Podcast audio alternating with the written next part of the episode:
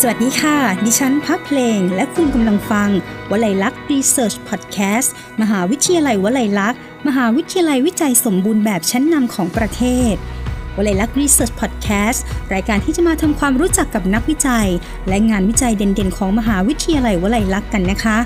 วันนี้ EP 13 แล้วค่ะคุณผู้ฟัง เป็นเรื่องราวเกี่ยวกับงานวิจัยที่น่าสนใจมาก ๆ เลยนะคะ งานวิจัยศึกษาแบบจำลองทางคณิตศาสตร์ SEIR เพื่อใช้ในการพยากรณ์จำนวนผู้ติดเชื้อโควิด -19 ค่ะ ถือเป็นงานวิจัยของนักวิจัยรุ่นใหม่น้องใหม่ของมหาวิทยาลัยวลัยลักษณ์ว่าได้นะคะ แล้วก็เป็นอีกหนึ่งงานวิจัยค่ะที่ช่วยยืนยันได้ว่า การฉีดวัคซีนให้กับประชากรในประเทศนะคะ จะช่วยลดอัตราการติดและแพร่เชื้อโควิด -19 ได้มากน้อยแค่ไหนนะคะคืองานวิจัยนี้บอกข้อมูลกับเราไว้ด้วยนะคะ น่าสนใจมากเลยค่ะคุณผู้ฟัง วันนี้นะคะ เพลงและวลัยลักษณ์รีเสิร์ชพอดแคสต์พาทุกท่านนะคะ มาฟังข้อมูลแล้วก็รู้จักกับนักวิจัยท่านนี้ของมหาวิทยาลัยวลัยลักษณ์กันค่ะ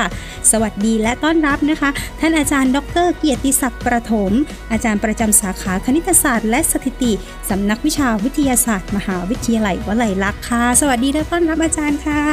สวัสดีครับ โอ้อาจารย์ค่ะเป็นนักวิจัยรุ่นใหม่น้องใหม่นะคะแนะนำอย่างนี้เพราะว่าอาจารย์บอกว่าเพิ่งจะเข้ามารับตำแหน่งเป็นอาจารย์ของมหาวิทยาลัยของเราเมื่อไม่นานนี้เอง ใช่ครับนะคะเป็นยังไงบ้างคะอาจารย์สำหรับการเอ่อมาเป็นนักวิจัยหรือว่ามาเป็นอาจารย์ที่ที่นี่ค่ะอาจารย์ก็ก็คืออันนี้ก็คือเป็นงานแรกของผมหลังจากจบการศึกษา แล้วก็ได้เริ่มต้นทำงานที่วลัยลักษณ์เป็นที่แรกซึ่งผมก็มีความตั้งใจไว้ตั้งแต่แรกอยู่แล้วว่า ถ้าพอจบการศึกษาแล้วจะมาสมัครแล้วก็ทำงานที่นี่ครับเพราะว่าเป็นจังหวัดที่เป็นจังหวัดบ้านเกิดของผมด้วยครับ ก็เลยสนใจแล้วก็อยากมาทำงานที่นี่ตั้งแต่ตอนเป็นนักศึกษาอยู่ครับอ๋อเป็นบ้านเกิดด้วยเป็นคนนครศรีธรรมราชได้กลับบ้านนะคะครับ อาจารย์เล่ามาว่าเพิ่งจบสำเร็จการศึกษาปริญญาเอกด้วย เดี๋ยวนี้ขออนุญาตที่จะแนะนำประวัติการศึกษาให้คุณผู้ฟังสักนิดนึงสำหรับนักวิจัยท่านนี้ของเรานะคะคุณผู้ฟังค่ะอาจารย์นะคะ ดร เกียรติศักดิ์ประถมค่ะ ท่านสำเร็จการศึกษานะคะ วิทยาศาสตร์บัณฑิตสาขาคณิตศาสตร์จากมหาวิทยาลัยสงขลานครินนะคะ แล้วก็วิทยาศาสตร์ มหาบัณฑิตนะคะ สาขาแมสเมติกไหมคะอาจารย์นะคะนะคะจากจุฬาลงกรณ์มหาวิทยาลัยนะคะ แล้วก็ดุษฎีบัณฑิตนะคะ จาก Ohio University ประเทศสหรัฐอเมริกาใช่ครับนะคะ นี่คือประวัติที่ไม่ธรรมดาของอาจารย์ของเรานักวิจัยของเราค่ะ คราวนี้มาถึงในส่วนของงานวิจัยทางด้านนี้นะคะที่ต้องบอกว่าน่าสนใจเพราะว่าเข้ากับสถานการณ์ปัจจุบันตอนนี้โควิด -19 พอดีนะคะ อาจารย์ทำไมถึงสนใจหรือว่ามีความเป็นมายังไงคะอาจารย์ถึงได้ทำการศึกษาแบบจำลองทางคณิตศาสตร์ตัวนี้ขึ้นมา บอกว่าใช้ในการพยากรณ์จำนวนผู้ติดเชื้อโควิด -19 ด้วยครับนะคะก็คือ แบบจำลองทางนิสสัตว์แนวแนวนี้ก็คือมีคนทำมาก่อนแล้วครับ เป็นอาจจะเป็นแค่ SIR ก็คือจริงๆเราขอแนะนำว่า S คืออะไรอ๋อแต่ละตัวได้เลยมันมีความหมายในแต่ละตัวนะครับ ก็คือค่ะ S เนี่ยครับย่อมาจากเอ่อ susceptible ก็คือเป็นประชากรกลุ่มเสี่ยงครับ แล้วก็ E ก็ย่อมาจาก exposed ก็คือเป็นประชากรที่อ่า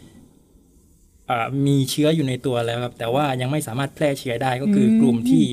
อยู่ในระยะฟักตัวนั่นเองครับค่ะแล้วก็กลุ่มที่ 3 ก็คือเป็นกลุ่ม I ซึ่งก็คือ infectious ครับก็คือเป็นกลุ่มที่มีเชื้ออยู่แล้ว แล้วก็สามารถแพร่เชื้อได้แล้วครับอืมมีเชื้อและแพร่แพร่ได้ แล้วก็กลุ่มสุดท้ายก็คือกลุ่ม R หรือว่า re- recover ค่ะก็คือเป็นกลุ่มที่หายแล้วจากจากโรคครับ อืมเป็นแล้วแล้วก็หายแล้ว อ่าครับอืมก็คืออันนี้ก็คือเป็นชื่อเรียกสั้น ๆ ว่า เป็น SEIR SEIR ก็คือแบ่งประชากรเป็น 4 กลุ่มหลักๆครับก็คือกลุ่ม S กลุ่ม E กลุ่ม I และกลุ่ม R อืมแล้วก็การเปลี่ยนแปลงของประชากรในแต่ละกลุ่มก็จะมีอ่าเป็นอัตราการเปลี่ยนแปลง แล้วก็เราก็สร้างเป็นโมเดลขึ้นมาซึ่งเรียกว่าเป็นเป็น differential equation ที่มีหลาย ๆ สมการค่ะแล้วก็ดูการเปลี่ยนแปลงของมันว่า เมื่อเวลาผ่านไปประชากรในแต่ละกลุ่มมันมีการเปลี่ยนแปลงยังไงครับ อืม ซึ่งเราก็เพิ่มพารามิเตอร์เพิ่มเติมก็คือเป็นพารามิเตอร์ของวัคซีน ตอนนั้นวัคซีนยังไม่ได้มีปรากฏก็คือเราเริ่มทำตั้งแต่ประมาณอ่าเดือนตุลาคมของปีที่แล้วครับ ก็มีข่าวว่าจะมีวัคซีนค่ะเราก็เลยคิดว่าถ้ามีวัคซีนแล้วมันจะเกิดอะไรขึ้นอืมก็คือทุกคนรู้แน่ๆว่ามีวัคซีนแล้วสถานการณ์มันจะดีขึ้นค่ะแต่อยากรู้ว่าวัคซีนควรจะมีประสิทธิภาพยังไง ควรจะฉีดด้วยอัตรา เท่าไหร่ มันถึงจะช่วยให้อ่าประชากรที่ติดโรคเนี่ยครับ หายไปได้เร็วหรือว่าใช้เวลาเท่าไหร่มันถึงจะหมดไปครับอืมนะคะศึกษามาตั้งแต่ก่อนมีโคมีโควิดแรก ๆ เลยใช่ไหมคะ ตัวก็งานวิจัยชิ้นนี้ครับมีโควิดไปสักพักหนึ่งแล้ว แต่ว่าค่ะอยู่ในช่วง มีข่าวว่าจะมีวัคซีนอืมในไม่ช้าค่ะ อิงจากประชากรอันนี้เนี่ยต้องใช้ประชากรในตัวเลขของประเทศไทย หรือว่าที่ไหนคะอาจารย์สำหรับงานในวิจัยงานวิจัยนี้เราใช้ประชากรของสหสหรัฐอเมริกาแล้วก็อินเดียครับโอ้เพราะเยอะมากครับเพราะตอนนั้นก็คือมีอ่าจำานวนผู้ติดเชื้อเยอะที่สุดในระดับโลกก็คือมีอเมริกากับอินเดีย แล้วก็เลยอยากลองเอาข้อมูลที่มีคนทำงานวิจัยแล้วมาวิเคราะห์เพิ่มเติมดูว่า มันจะเกิดอะไรขึ้นกับสองประเทศนี้ครับอืมนะคะเหมือนในตัวงานวิจัยก็จะบอกไว้ด้วยว่าเอ่อเปอร์เซ็นต์ของประสิทธิภาพของวัคซีนกี่เปอร์เซ็นต์มีประสิทธิภาพเท่าไหร่อะไรยังไงใช่ไหมคะอาจารย์ อันนี้ก็คือมีผลในการนำมาวิเคราะห์เช่นกันนะคะใช่อาจารย์ครับก็คือประสิทธิภาพของวัคซีนเราสามารถเปลี่ยนแปลงได้ แล้วแต่ว่าเราจะเซตในโมเดลเป็นเท่าไหร่ แล้วก็ใช้โปรแกรมในการ run หรือว่าคำนวณออกมาอีกทีหนึ่งก็ประสิทธิภาพของวัคซีนสามารถ แปลผันได้ตั้งแต่ 20%ไปถึง 100%ครับ ก็แต่ว่าสิ่งที่โชว์ในกราฟของงานวิจัยก็จะประมาณ 60-70%นะตอนนั้นซึ่งเราก็ไม่รู้ว่าสุดท้ายแล้วจะมีเปอร์เซ็นต์เท่าไหร่อืมแต่ว่าในภาพรวมก็คือทั้งสองประเทศเนะครับ จะใช้เวลาประมาณ 150ถึง200วันครับ หลังจากที่มีวัคซีนแล้วก็มีเลทการฉีด ก็ประมาณ 1%ต่อวันก็หมายถึงว่า 100 คนเนยครับ สามารถฉีด ฉีดแค่1คนต่อวันทำแบบนี้ไปเรื่อยๆ แล้วสุดท้ายแล้วก็จะใช้เวลาประมาณ150ถึง200วันครับค่ะโรคนี้ก็จะค่หายอยๆหมดไปไปค่อยๆหมดไป ก็สรุปว่างานวิจัยตัวนี้ก็เป็นข้อมูลทางคณิตศาสตร์ที่ช่วยยืนยันว่า ถ้าหากว่ามีการฉีดวัคซีนให้กับประชากรอย่างสม่ำเสมอใช่ไหมคะอาจารย์ก็จะในที่สุดแล้วเนี่ยประมาณ 150 วัน เนาะก็จะครับช่วยลดหรือว่าโรคนี้ก็จะหายไปได้เลยจริงครับ ซึ่งนะคะก็ถ้าเพิ่มเลทการฉีดต่อวัน แล้วก็วัควัคซีนมีมามีประสิทธิภาพสูงขึ้น มันก็จะทำให้ระยะเวลาสั้นลงๆอืมแต่ข้อมูลเพิ่มเติมก็คืออาถ้าเราดูก็คือในงานวิจัยผมจะมีกราฟคล้ายๆ เป็นรูประฆังคว่ำครับค่ะเป็นการบอกจำนวนผู้ติดเชื้อ ตั้งแต่เริ่มต้นที่ผู้ติดเชื้อน้อยๆ แล้วก็ค่อยๆ ไปถึงจุดพีคแล้วก็ค่อยๆ ลดอืม ซึ่งในโมเดลก็บอกว่า ก็จะใช้เวลาตั้งแต่เริ่มต้นประมาณ 50 วัน ถ้าเป็นของอเมริกานะครับ ประมาณ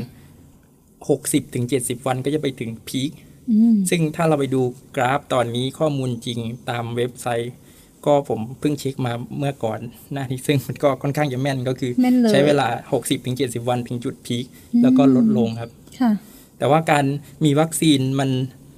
มันรูปแบบมันยังเป็นระฆังคว่ำเหมือนเดิมครับ แต่ว่าจะเป็นระฆังคว่ำที่จุดพีคมันจะต่ำลงครับอืมการมีวัคซีน มันช่วยทำมันเป็นการบอกว่าจำนวนประชากรการติดเชื้อยังมีพีคอยู่ แต่ว่าจำนวนรวมของคนที่ติดเชื้อ มันจะลดลงไปกว่าครึ่งอืมเปรียบเทียบกับการไม่มีวัคซีนครับนะคะก็ถือเป็นงานวิจัยที่ช่วยยืนยันนะคะ เหตุการณ์หรือปรากฏการณ์ที่เกิดขึ้นในสถานการณ์ปัจจุบันที่โลกของเรากำลังเผชิญวิกฤตโควิด -19 อยู่ตอนนี้นะคะ ถือเป็นงานวิจัยที่น่าสนใจมากเลยทีเดียวอาจารย์บอกว่าจริงๆ แล้วมีผู้ร่วมวิจัยอีกท่านหนึ่งด้วยเอ่ยนามได้เลยนะคะอาจารย์ ครับก็คือเป็นผู้ช่วยศาสตราจารย์ ดร พิชยาพักวันทชัยครับ นะคะอันนี้ก็คือมาเป็นมาร่วมด้วยเช่นเดียวกัน แต่อาจารย์นี่ก็คืออ่าทำหนักในส่วนของคณิตศาสตร์อ่าครับเป็นเป็นหลักเลยนะคะ ก็เป็นงานวิจัยอีกหนึ่งชิ้นที่วันนี้เราหยิบยกขึ้นมาพูดคุยกันและทำให้อ่าคุณผู้ฟังได้รู้นะคะว่าจริง ๆ แล้วเนี่ยการฉีดวัคซีนจำเป็นอย่างไรทำไมรัฐบาลถึงต้องมีการรณรงค์นะคะ ให้ทุกท่านเนี่ยออกมารับวัคซีนการเพราะในที่สุดแล้วเนี่ยเมื่อประชากรเราได้รับวัคซีนมากที่สุดนะคะ ที่เท่าที่จะเป็นได้แล้วก็มีวัคซีนที่มีประสิทธิภาพดีๆนะคะก็จะช่วยลดหรือว่าทำให้โรคนี้หายไปได้นั่นเองนะคะ อาจารย์คะแล้วอย่างนี้เนี่ยในส่วนของการทำงานนะคะต้องบอกว่าการเป็นนักคณิตศาสตร์ของอาจารย์นะคะว่าทำไมถึงชื่นชอบหรือว่าสนใจในการที่จะศึกษาด้านนี้เรียนด้านนี้แล้วก็ทำงานวิจัยเกี่ยวกับ ตัวเลขเกี่ยวกับคณิตศาสตร์แบบนี้ค่ะอาจารย์ครับก็คือผมชอบในการคิดคำนวณมาตั้งแต่เด็ตั้งกแต่เด็กเนอะๆครับแล้วก็อาจจะเริ่มต้นตอนที่ผมคือผมเกิดที่หัวใจครับ แล้วก็ผมก็จริงแล้วผมอยู่สงขลาแล้วก็คือแม่เป็นคนหัวไซอืมแล้วจังหก็วัดปนกคติรปิดค่ะเทอมตอนเด็กๆก็จะไปอยู่ที่หัวไซครับ แล้วก็เอ่อพออยู่กับป้าป้าก็จะไปเก็บพริก หรือว่าภาษาใต้ก็คือรีปลีจ้างอ่าดีฟรีครับ แล้วก็อ่าในการเก็บแต่ละวันก็จะมีเลทการจ้าง เช่นกิโลละ 5 บาทอะไรแบบเนี้ยครับ แล้วก็ผมก็ไปเก็บกับป้า แล้วก็เก็บได้เท่าไหร่ ก็จะช่างตอนเย็นครับ แล้วก็พอช่างเสร็จปุ๊บ ผมสามารถบอกได้เลยว่า คนเนี้ยจะได้ตังค์เท่าเท่าไหร่ โดยที่เขายังไม่จิ้มจิ้มเครื่องคิโอ้ดเลขเก่งมาซึ่งกทุกคนก็บอกว่า โอ้ผมเก่งผมผมก็รู้สึกว่าเออผม ชอบคิดเลขชอบผมคิดเลขได้เร็วแล้วก็ก็ดีอืผมก็เลยรู้สึกว่าผม ผมน่าชอบทางด้านทางนี้นั้นครับนี่รู้ตัวมาตั้งแต่เด็กๆเนี่ยนะคะก็บอกว่าเป็นพรสวรรค์เฉพาะตัวค้นพบตัวเองไว้ก็จะได้เปรียบนะคะ เหมือนอาจารย์ก็ชอบคณิตศาสตร์มาตั้งแต่เด็กไม่เหมือนเพลงค่ะ คิดเลข สองหลักง่ายๆนะคะ ต้องยังใช้เวลาเป็นพักเลยนะคะเพราะเราเด็กทุกคนก็มีความชอบมีไลฟ์สไตล์ที่ไม่เหมือนกันนั่นเองอาจารย์ก็โชคดีใช่ครับที่ว่าชอบทางด้านนี้นะคะ นี่คือเหตุผลว่าทำไมถึงเอออยากจะเป็นนักคณิตศาสตร์ แล้วก็ถึงขั้นเรียนต่อปริญญาโทปริญญาเอกทางด้านนี้มาเลยโดยเฉพาะเลยนะคะ อาจารย์ค่ะต้องบอกอย่างนี้ดีกว่าให้ถามนักคณิตศาสตร์แบบอาจารย์สักนิดนึงว่า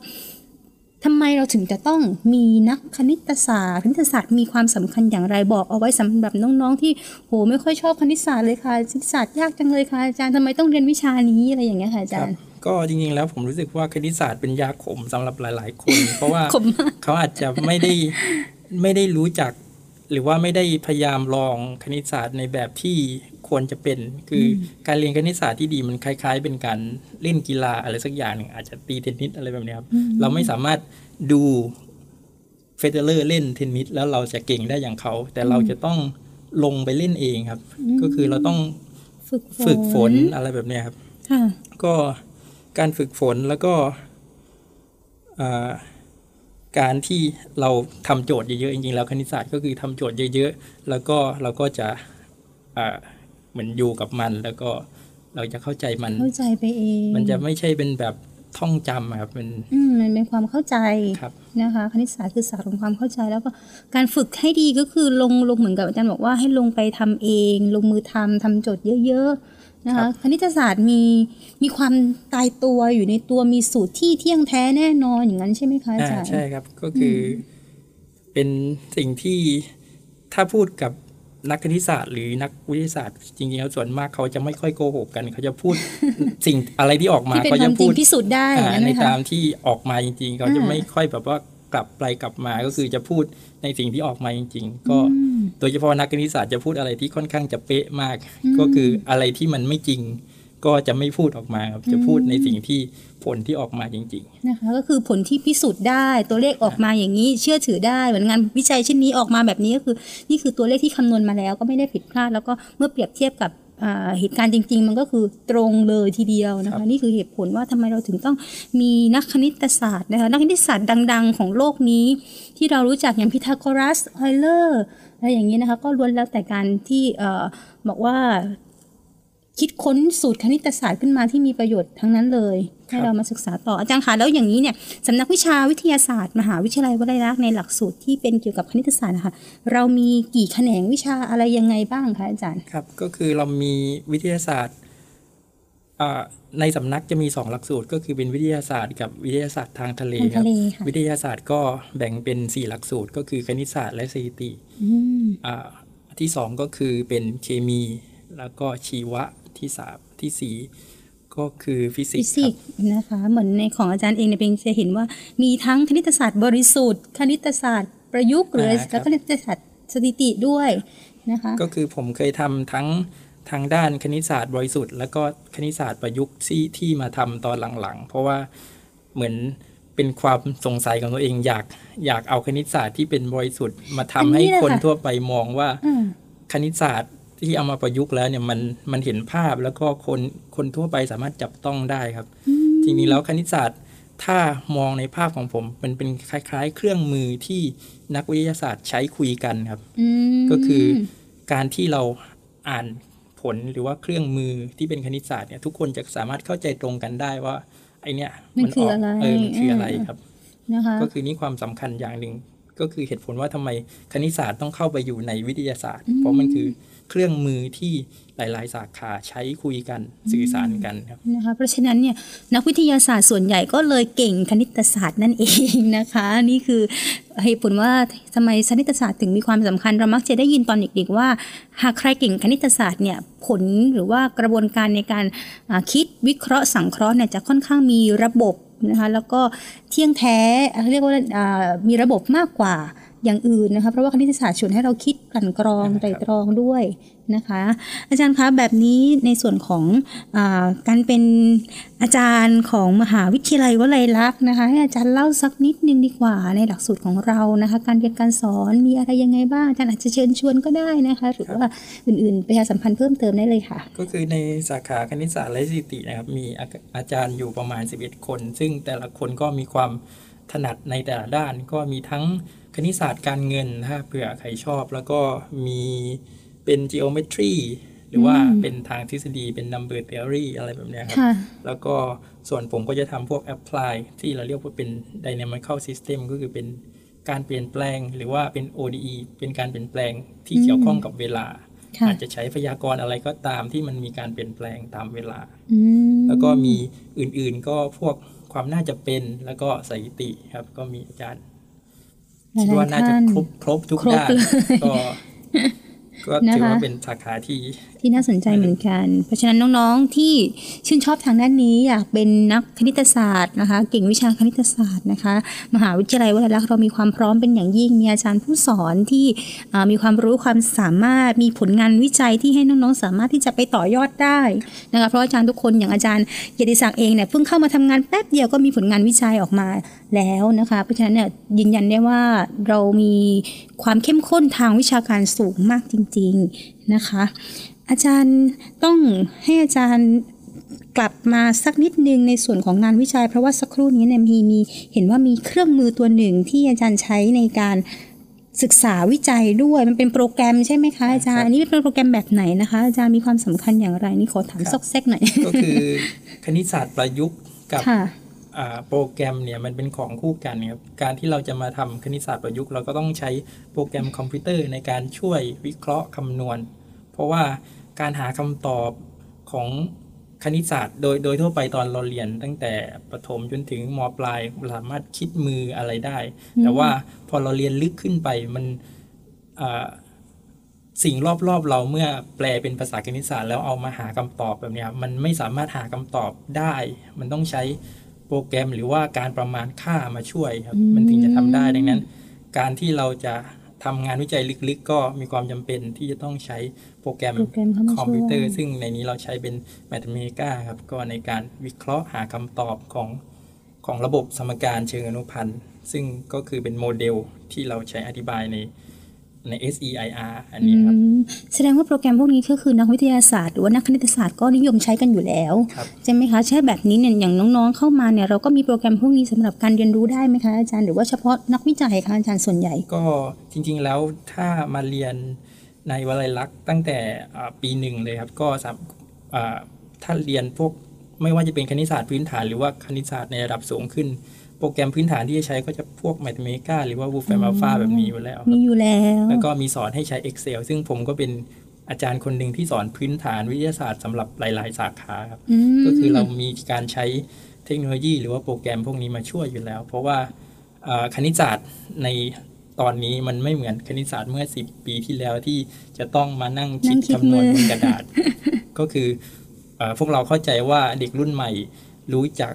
แล้วรู้วิธีการใช้เทคโนโลยีได้ได้ดีมากๆ ดังนั้นทำไมเราถึงไม่เอาเทคโนโลยีใหม่ ๆ เนี่ย มาทำให้เขาชอบแล้วก็รู้สึกว่าคณิตศาสตร์มันไม่ได้ยากนะถ้าเราใช้เครื่องมือให้มือเป็นที่ด้วยอ่าครับนะคะโอ้นะคะพูดอย่างนี้เนี่ยนึกถึงนึกกลับไปเมื่อหลาย ๆ ปีเวลาที่เราเห็นข้อมูลต่าง ๆ ว่าโอ้เอ่อเครื่องมือที่ช่วยในการคำนวณ พัฒนามาตั้งแต่ลูกคิดนะอาจารย์ มาเป็นเครื่องคิดเลขมาเป็นคอมพิวเตอร์ตอนนี้มีโปรแกรมสำหรับนักคณิตศาสตร์แล้วนะคะ เหล่านี้คืออุปกรณ์ที่จะช่วยให้เอ่อ น้องๆ หรือว่าผู้ที่สนใจทางด้านศาสตร์สาขานี้เนี่ยมีความสะดวกสบายมากยิ่งขึ้นในการเรียนรู้ แล้วก็นำไปพัฒนาต่อยอดนั่นเองนะคะเหมือนกับเครื่องมืออุปกรณ์ของสำนักวิชาอื่น ๆ หรือว่าศาสตร์สาขาอื่น ๆ แบบนักออกแบบที่ต้องใช้โปรแกรมเขียนแบบอะไรอย่างนี้นะคะเราก็มีโปรแกรมที่สำหรับคิดคำนวณของนักคณิตศาสตร์ด้วยนะคะช่วงท้ายๆของรายการนะคะอาจารย์ ถ้าเกิดว่าถามให้อาจารย์แนะนำหรือว่าบอก กล่าวบอกเล่าไปถึงผู้ที่สนใจงานวิจัย อยากจะทำงานวิจัยแบบอาจารย์นะคะอาจารย์มีอะไรอยากจะแนะนำอยากจะบอกกล่าวบ้างคะอาจารย์ครับก็คือก่อนอื่นต้องเริ่มมาจากความชอบแล้วก็ความสงสัยด้วยครับก็คือเริ่มต้นถ้าเราชอบแล้วเราสงสัยแล้วเราพยายามอยากหาคำตอบของมันจริงๆครับอันนี้เป็นการเป็นจุดเริ่มต้นที่ดี แล้วก็เหตุผลหนึ่งที่ผมรู้สึกว่าคณิตศาสตร์ดีกว่าวิทยาศาสตร์อื่น ๆ เพราะว่าคณิตศาสตร์สามารถ ทำวิจัยได้ทุกที่ครับ เราเราไม่ต้องการแลบครับ เราจริงๆแล้วเราใช้แค่ เอาเอาคำถามเนี่ยครับ ฝังไว้ไว้ในหัว แล้วก็เราสามารถคิดตอนไหนก็ได้ครับก็คือตอนนั่งกินข้าวทำอะไรก็คิดไปได้ แล้วค่อยมาใส่โปรแกรมหรือว่าทำอะไรอีกทีทีหลังก็คือเราสามารถทำแลบได้ทุกที่ทุกเวลาอยู่อยู่ที่เรา แต่ว่าถ้าสาขาอื่นอาจจะต้อง อยู่ในแ lab อะไรแบบนี้ครับ ต้องทำ lab ถึงจะดูผลออกมา อันนี้เป็นข้อดีอย่างหนึ่งที่นี่คือเหตุผลที่ผมเรียนคณิตศาสตร์ก็คือผมไม่ค่อยชอบทำแ lab เท่าไหร่นะคะก็เลยรู้สึกว่าคณิตศาสตร์อยู่ในหัว มีตัวเลขอยู่ในหัว คิดคำนวณในในในหัวของตัวเองได้อะไรได้นะคะแล้วจากนั้นค่อยเอาประมวลผลไปใช้กับห้องปฏิบัติการอีกทีนึงก็ได้ด้วยนะคะ นี่คืออาจารย์แนะนำว่าถ้าเกิดว่าอยากทำงานวิจัยทางด้านนี้นะคะ ก็ค่อนข้างที่จะต้องเริ่มจาก สงสัยก่อน ตั้งคำถามก่อน แล้วก็มาพิสูจน์กันมาหาคำตอบกันใช่ไหมคะอาจารย์นี่คือเป็นคุณสมบัติพื้นฐานของนักวิทยาศาสตร์เลยก็ว่าได้นะคะ แล้วอย่างนี้ถ้าเกิดว่าน้องๆ อยากจะมาเรียนสำนักวิชาวิทยาศาสตร์ อยากจะมาเรียนคณิตศาสตร์อะคะนอกจากมีความชอบคณิตศาสตร์แล้วอาจารย์คะต้องมีคุณสมบัติพิเศษอื่นๆไหมคะอาจารย์สำหรับเด็กใหม่น้องใหม่อะไรอย่างเงี้ยนะคะ ที่อาจารย์คิดว่าควรจะมีในเด็กของเรา ก็ พื้นฐานสุดก็มีความความชอบ อันนี้เป็นเป็นหลัก เพราะว่าถ้าเราเรียนอะไรที่เราไม่ชอบแล้วมันการไปต่อมันอาจจะยากครับ ก็คือแค่มีความชอบจริงแล้วพื้นพื้นฐาน มีมากมีน้อยเนี่ย ผมถือว่าไม่เป็นไรแค่เรารู้สึกชอบ เราเราตั้งใจเป็นจริง ๆ ครับ ความตั้งใจจริงน่าจะสำคัญที่สุด ก็คือผมเชื่อว่าไม่ว่าใคร ก็สามารถมาเรียนคณิตศาสตร์ได้ผมผมไม่ได้คิดว่าคนที่มาเรียนคณิตศาสตร์จะต้องเก่งมาก ๆ ต้องเก่งระดับไหนถึงจะเรียนคณิตศาสตร์ได้ ความความรู้สึกผมคือทุกคนสามารถเรียนคณิตศาสตร์ได้ หรือเรียนอะไรก็ได้ที่เขาอยากเรียนครับที่เขาชอบคือถ้าเราตั้งใจจริง เราทุกคนทำทำได้ก็คือทุกคนสำหรับผมคือเท่ากันครับอยู่ที่ว่าเราชอบแล้วเราจะไปทางไหน ค่ะนะคะมาที่นี่ไม่มีพื้นฐานมีความชอบนะคะ ไม่ต้องเก่งมากก็ได้นะคะ แต่ว่ามาที่มหาวิทยาลัยของเราเดี๋ยวเราจะสอน ทุกอย่างให้คุณเป็นคนที่เก่งมากยิ่งขึ้นได้ นั่นเองนะคะ นี่คือเรื่องราวดีๆ วันนี้นะคะ จากนักวิทยาศาสตร์ นักคณิตศาสตร์ มหาวิทยาลัยวลัยลักษณ์นะคะ กับเรื่องราวของงานวิจัยนะคะ ศึกษาแบบจำลองทางคณิตศาสตร์ SEIR เพื่อใช้ในการพยากรณ์จำนวนผู้ติดเชื้อโควิด -19 นั่นเองนะคะ ขอบพระคุณนะคะ ผู้ร่วมรายการวันนี้ของเรานะคะ ท่านอาจารย์ ดร เกียรติศักดิ์ประถม อาจารย์ประจำสาขาคณิตศาสตร์ และสถิติจากสำนักวิชาวิทยาศาสตร์ มหาวิทยาลัยวลัยลักษณ์ค่ะ ขอบพระคุณอาจารย์มากค่ะ ขอบพระคุณนะคะคุณผู้ฟังสำหรับการติดตามรับฟังด้วยพบกับรายการวลัยลักษณ์ Research Podcast ได้ใหม่ในโอกาสหน้า วันนี้ดิฉันผู้ร่วมรายการและทีมงานลาไปก่อน สวัสดีค่ะ